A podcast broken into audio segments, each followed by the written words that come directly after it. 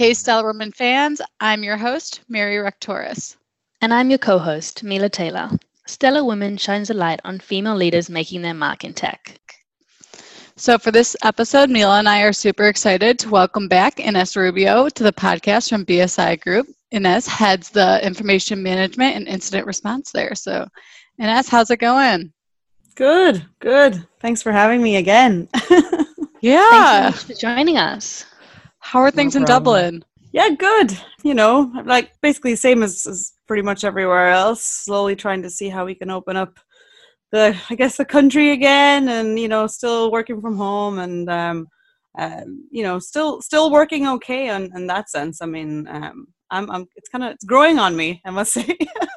I agree. I was actually saying the other day to my boyfriend, like, I don't know how I'm gonna like go back to my old routine. I've gotten so comfortable. No, my yeah. commute is one minute. I know that's right. My commute usually is between 45 minutes and an hour drive. So right, yeah, I don't know. I'm loving um, kind of just having a lot of time in the evenings, and especially now when it's bright till quite late. And yeah, it's a uh, it's an interesting, uh, much I think an interesting lifestyle and, and certainly gives you the chance to enjoy a lot of other things that you don't get the chance to do. Honestly, like I miss everyone's face. like I miss, mm. you know, being able to just see my friends and colleagues in the office. Like that part's hard, but from a productivity standpoint, I've gotten so in the zone with this new routine that I get to sleep an hour later, work out, and then I'm online earlier than before. So I yeah. like that part more. But I think it is kind of tough when it's just like me all day. It'd be nice to go back like once a week or twice a week or something. So exactly. you still have that kind of personal touch and I know when Mary and JC met you, and as you talked um, about being named Security Leader of the Year at the Dublin Tech Summit. So I think security is definitely like top of mind for everybody right now. Um, what are some of the biggest concerns you have right now about security? I guess that people don't fall into um, bad habits that maybe they had managed to kind of avoid when they were in the office and just making sure that you know now that you're you're browsing more online perhaps you know you're you're checking websites you're clicking on news uh, links etc that you still are a bit alert alert ultimately and making sure that things that you know um, in terms of best practices of you know check especially checking like links and uh, messages that you might get or look at this funny meme about i don't know whatever whatever it might be that you that you're just making sure that you're you're alert um, because it's just otherwise it might give you a bit of a false sense of security and also depending on mm-hmm. I, I guess how people set up in different organizations have their setup in terms of you know vpns or the requirement to have a vpn or not and what kind of connections they require to make sure it's secure just for people to make sure that they're they're uh, asking themselves those kind of questions you know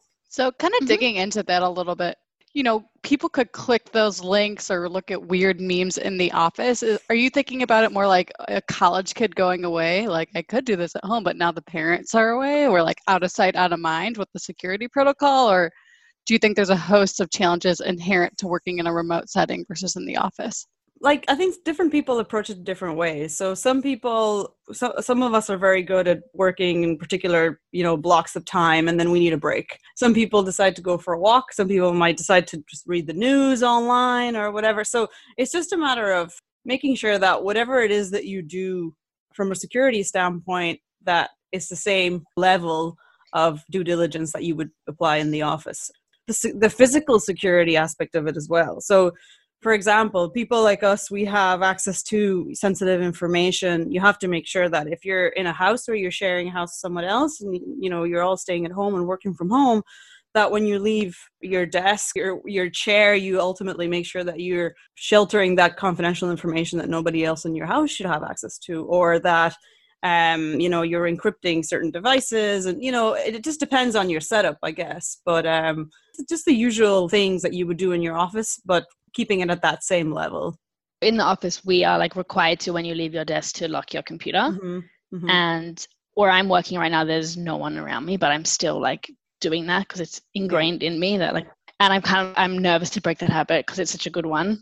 Because i've been working by myself for so long like i can quickly just like you know run to get a cup of water and i don't have to lock my screen mm-hmm. but i'm still trying to keep in like my best practices. So when the world eventually does go back to normal you know i'm not i'm not all crazy yeah. A lot of the time uh, you hear about people you know having conversa- confidential conversations on the train or you know and everybody's like oh, outraged because you know you have to be careful of this kind of stuff the names that you name and people you talk about or matters that you talk about.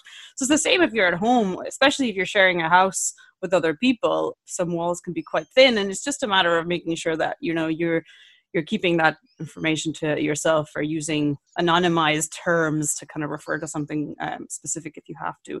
In our team, we use operation names um, to refer to determine like basically all the projects that we have, any discovery or forensics or incident response, anything like that.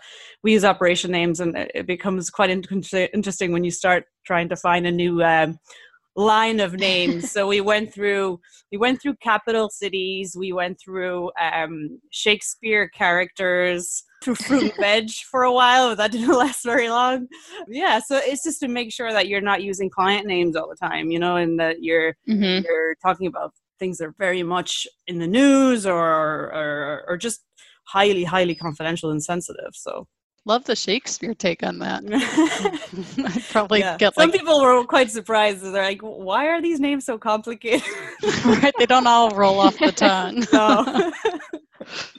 You submitted a quote that we talked about how our community is handling this crisis and what they think is going to come out. So, for listeners, mm-hmm. I want to share that because I think Mila and I are going to unpack this a little bit deeper. But mm-hmm. you said this crisis is ultimately putting everyone in a situation where they need to innovate, react, and adapt in a very short amount of time. This is the ultimate resilience challenge. Flexibility and adaptation are key. We need to embrace the challenge and try to see it as an opportunity. So I suppose the 1st mm-hmm. part that I really want to dive into is you referred to it as the ultimate resilience challenge. Can you expand on what you mean by that?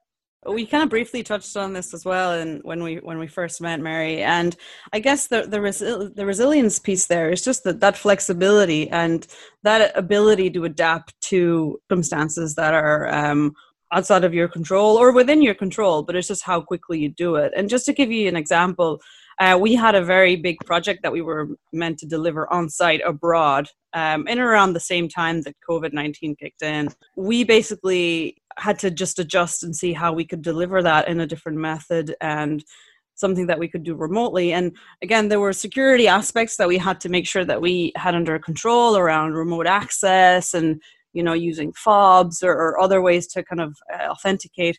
We just we managed to do that. It was quite stressful. I mean i'm not going to lie. It was there was a lot to manage there you know client expectations our own staff's expectations as well because it was actually in around the time where some our countries were starting to kind of lock down. Some were not locked down yet.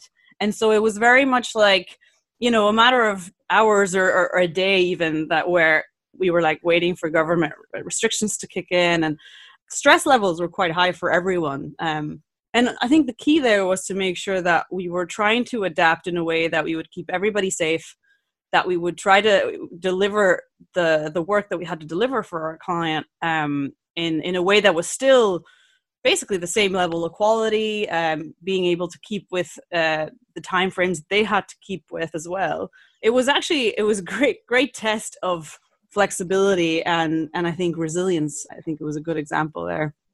Yeah, I think it also kind of once you come out on the other side, you kind of have this sort of more confidence in yourself and your capabilities when something that seemed like this huge daunting task like how are we going to pivot last minute what are we going to do and then when you come out on the other side you're like hey we actually did that and look how quickly we pulled that together mm-hmm. i think that can be like a great boost for teams at a time like this so I think that's also been like cool to see. And especially with us, I mean, we just had um, Relativity Fest London, which was obviously meant to be in London. That was kind of like a last minute pivot, pivot to go virtual. And I, I mean, I think great. And I think the team and the attendees were all really pleasantly surprised with how it went. And it kind of just has instilled this like, you know what, like if we all do come together, we're all in this, we're, we're all in this together. There's this problem that's facing everyone. Like, how can we move forward? And I think exactly what you said. It's been like a daunting challenge, but it's it's been cool to see. Yeah, it's definitely the it was definitely the ultimate resilience challenge for you guys. That's for sure. Um, but I think it's also it's opened a lot of opportunities for you guys as well. You know, I was looking at I was logged mm-hmm. in for uh, three days and. Um, I was looking at the number of attendees that were on there, and I was looking at the list, and I recognized some names of a lot of people based in the U.S. who probably wouldn't have travel if it would have been on site, you know, and in person. So that's opened up opportunities as well for other people to kind of log in and, and, and get to chat to others. And so, yeah, I mean, I think it, it, it brings up opportunity as well. And I guess um, that's what we have to kind of focus on too, you know? And actually, we had a similar uh, experience like that last. Well, I think last year, yeah, when we were doing it was part of our um, business continuity plan, and we choose scenarios to be uh, basically every every year when we do them. And the scenario that we last chose was losing access to our office as a result. We weren't specific about the result, but we said, you know, if there was anything, I don't know, um, environmentally or pollution or gas leak, whatever it wow. was. And we were talking about this, and I was saying to to my colleagues, I was like, "Jesus, that!" And there was it was great because we had quite a few lessons learned again in terms of mm-hmm. connectivity to the office and the and the VPN connections and if some people had desktops we replaced that with laptops things like that we couldn't have chosen I mean uh, a more adequate yeah. scenario prep for this you know? Uh, but that's the thing like when you plan and you go through these kind of simulations you get a lot of lessons learned. So it's only going to get easier the next time you should get the person who um came up with that idea to like choose your lottery tickets. that seemed that was like jumping forward. So you touched on like some opportunities that arise. What types of innovation are you already seeing come out of the crisis, and where do you think we'll continue to see major traction? So one of the services that we provide is basically security testing.